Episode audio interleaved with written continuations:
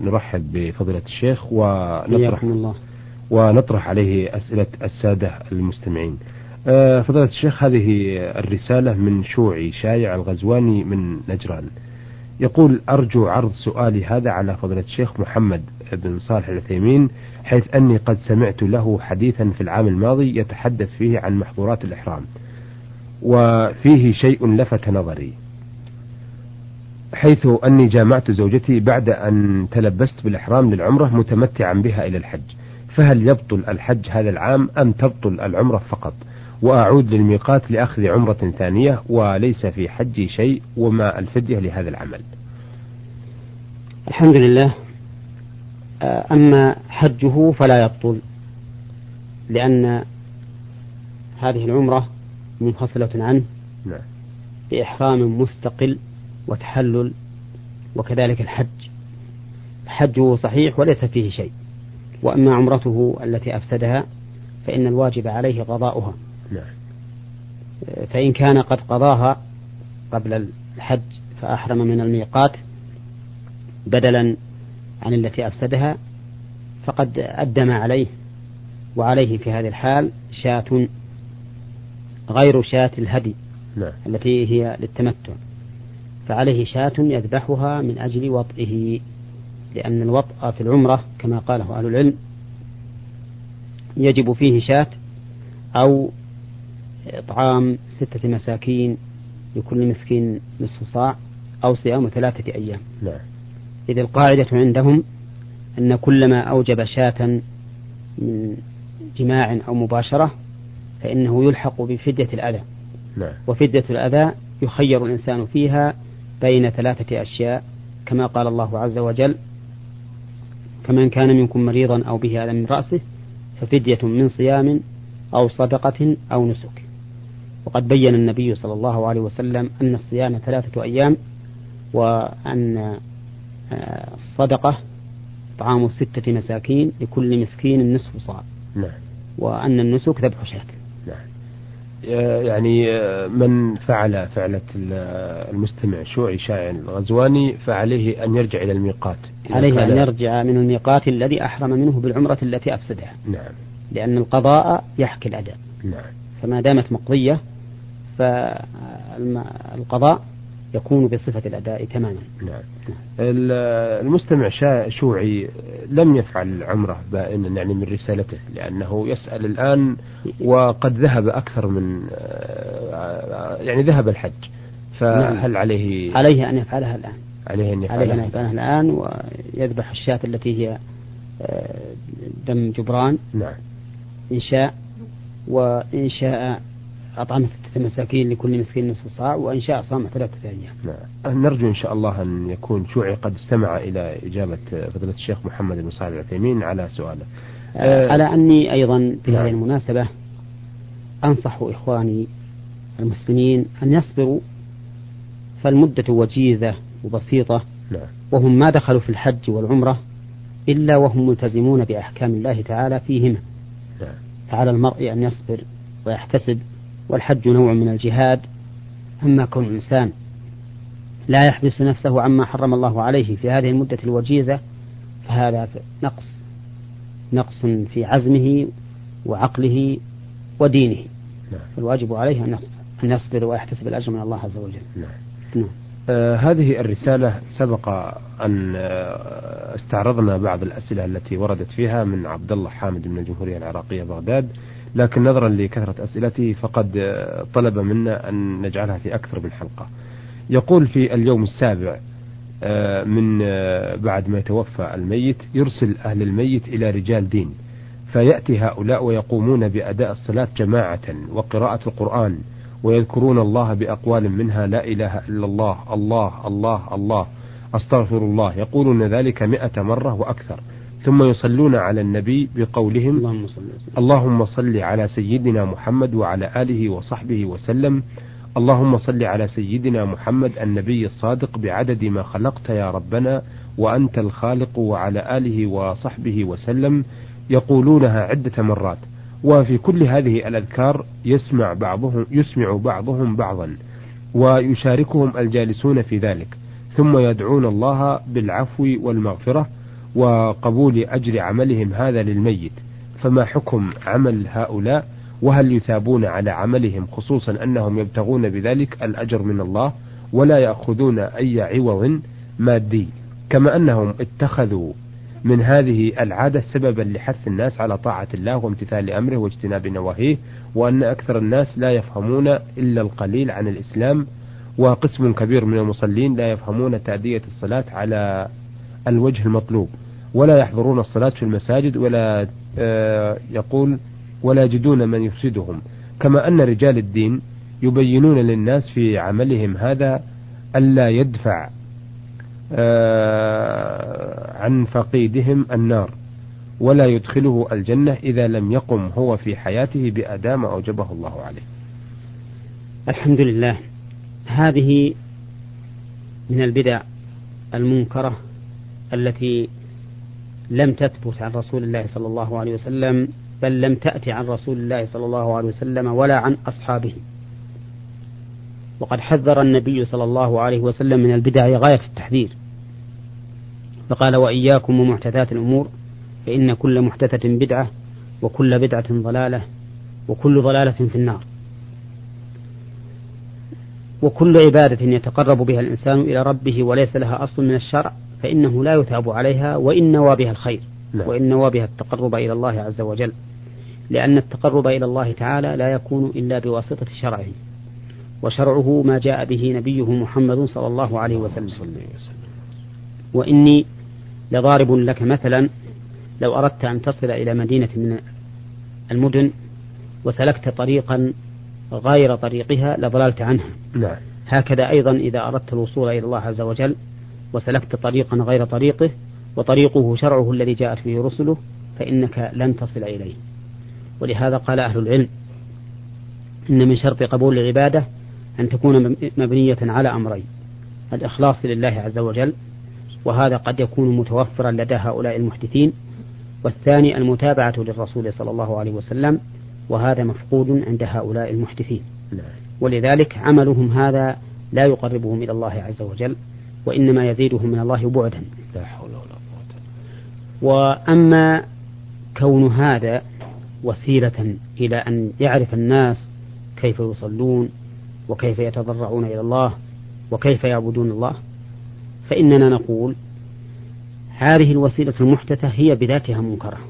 نعم. ولا يمكن أن تكون الأمور المنكرة وسيلة للإصلاح أبدا حتى وإن أصلحت قليلا فإنها تفسد كثيرا وإنما وسائل الإصلاح ما جاء به الرسول صلى الله عليه وسلم من تعليم الشريعة بطريق القول المكتوب والمنطوق وبطريق الفعل لا. كما كان الرسول عليه الصلاة والسلام يعلم أمته هكذا لا.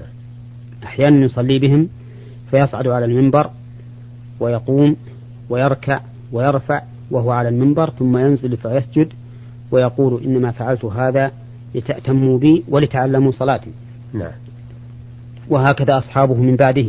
كانوا يعلمون الأمة بالطريق القول والفعل كما كان عثمان رضي الله عنه يأمر بإناء من ماء فيتوضأ أمام الناس.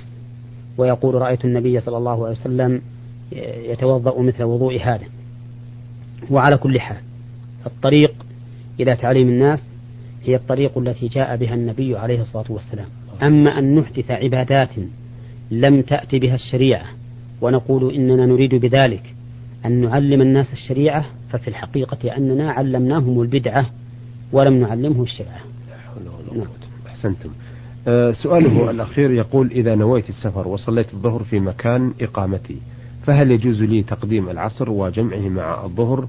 إذا خشيت أن تفوتني صلاة العصر خصوصا وأن السيارة ليست ملكا لي وقد لا تقف في الطريق إلا بعد الغروب.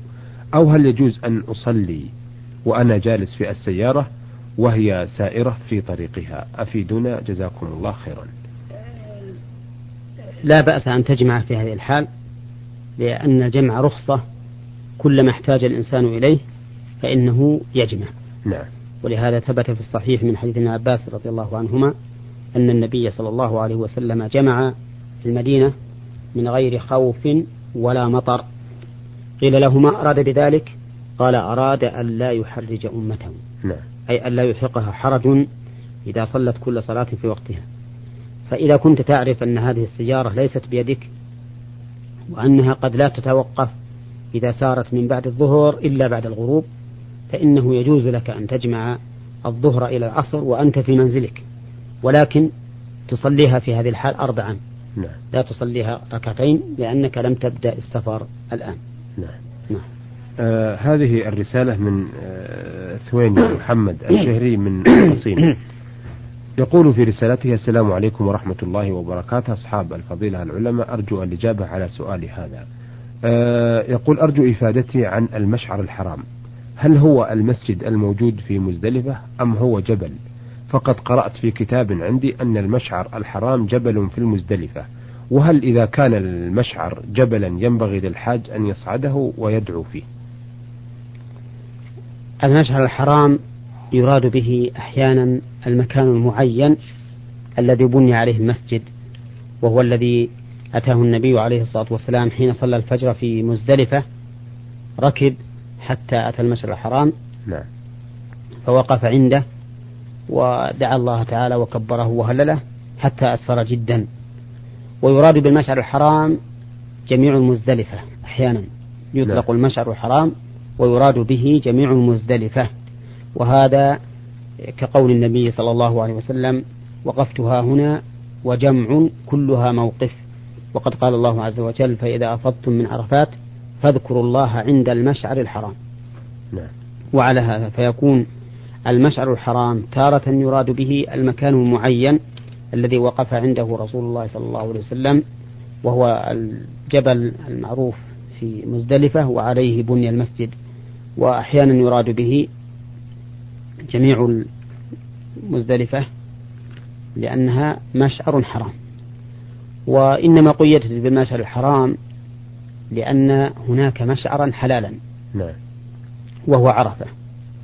فإنه مشعر بل هو أعظم المشاعر المكانية فهو مشعر لكنه حلال لأنه خارج خارج أميال الحرم. نعم. بخلاف المشعر الحرام مزدلفة الذي يقف الناس فيه فإنه حرام. ولم تسمى منى مشعرا حراما لأنه ليس فيها وقوف والوقوف الذي بين الجمرات في أيام التشريق ليس وقوفا مستقلا بل هو في ضمن عبادة رمي الجمرات. نعم نعم.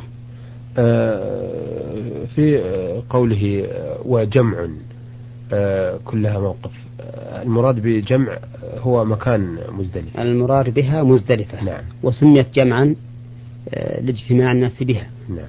لأن الناس يجتمعون بها في الجاهلية والإسلام. وقد كانوا في الجاهلية لا يقف لا تقف قريش في عرفة وإنما يقفون آه، يوم الوقوف بعرفة يقفون بالمزدلفة. نعم. لأنهم يقولون نحن أهل الحرم فلا نخرج عنه وإنما نقف في المزدلفة. نعم. ولهذا والله أعلم سميت جمعا لاجتماع الناس بها في الجاهلية والإسلام. أحسنت. آه هذا السؤال آه من المرسل صالح حمد الفريح من رفحة الحدود الشمالية. آه يسأل عن الرضاعة.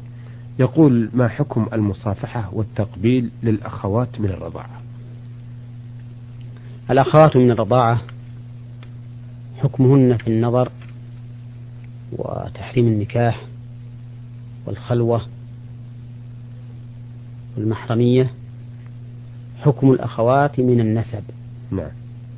وعلى هذا فيجوز للرجل أن يصافح أخته من الرضاء كما يجوز أن يصافح أخته من النسب.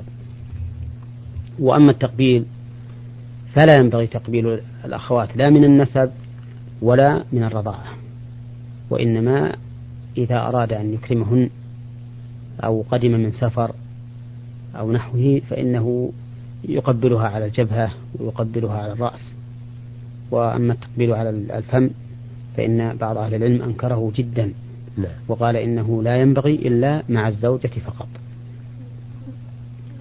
ولا شك أن شعور الإنسان بالمحرمية في أخواته من النسب أبلغ من شعوره بها في أخواته من الرضاع. لا سيما إذا كان الأخوات من الرضاع يقلن المجيء إليه.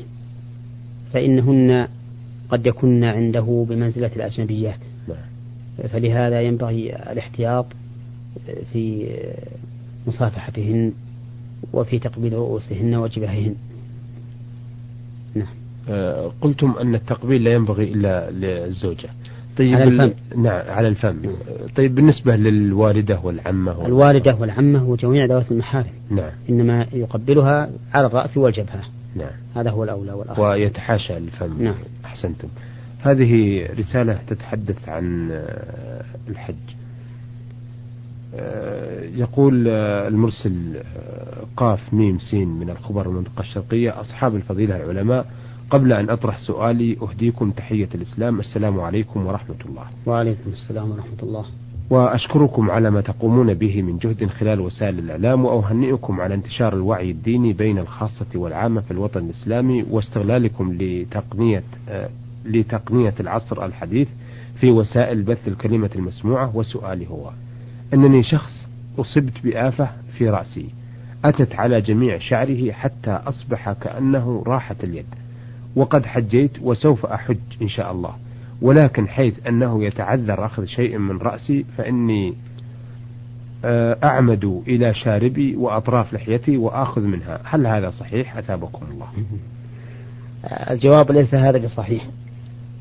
فإنه إذا لم يكن عليك شعر رأس سقط عنك سقطت عنك هذه العبادة. نعم. لزوال محلها. نظيره الرجل إذا كان مقطوع اليد من المرفق فما فوق. نعم. آه، فإنه لا يجب عليه غسل غسل يده حينئذ إلا أنه يغسل آه، إذا قطع من من مفصل المرفق رأس العضد رأس العضد فقط. نعم. لكن لو قطعت من نصف العضد مثلا سقط عنه الغسل نهائيا. فالعبادة إذا فات محلها الذي علقت به سقطت. نعم. وعلى هذا فلا يجب عليك هنا حلق الرأس لعدم وجود الرأس نعم. وأما أخذ الشارب فهو سنة في هذا الموضع وغيره نعم. لأن النبي صلى الله عليه وسلم أمر به لكن لا لهذا السبب الذي آه، علق الحكم به هذا السائل نعم. وأما الأخذ من اللحية فإنه خلاف السنة وخلاف ما أمر به النبي عليه الصلاة والسلام في قوله أعفوا اللحى وحفوا الشوارب. نعم. فلا يأخذ منها شيئا لا في الحج ولا في غيره. أحسنت. أيها السادة إلى هنا نأتي على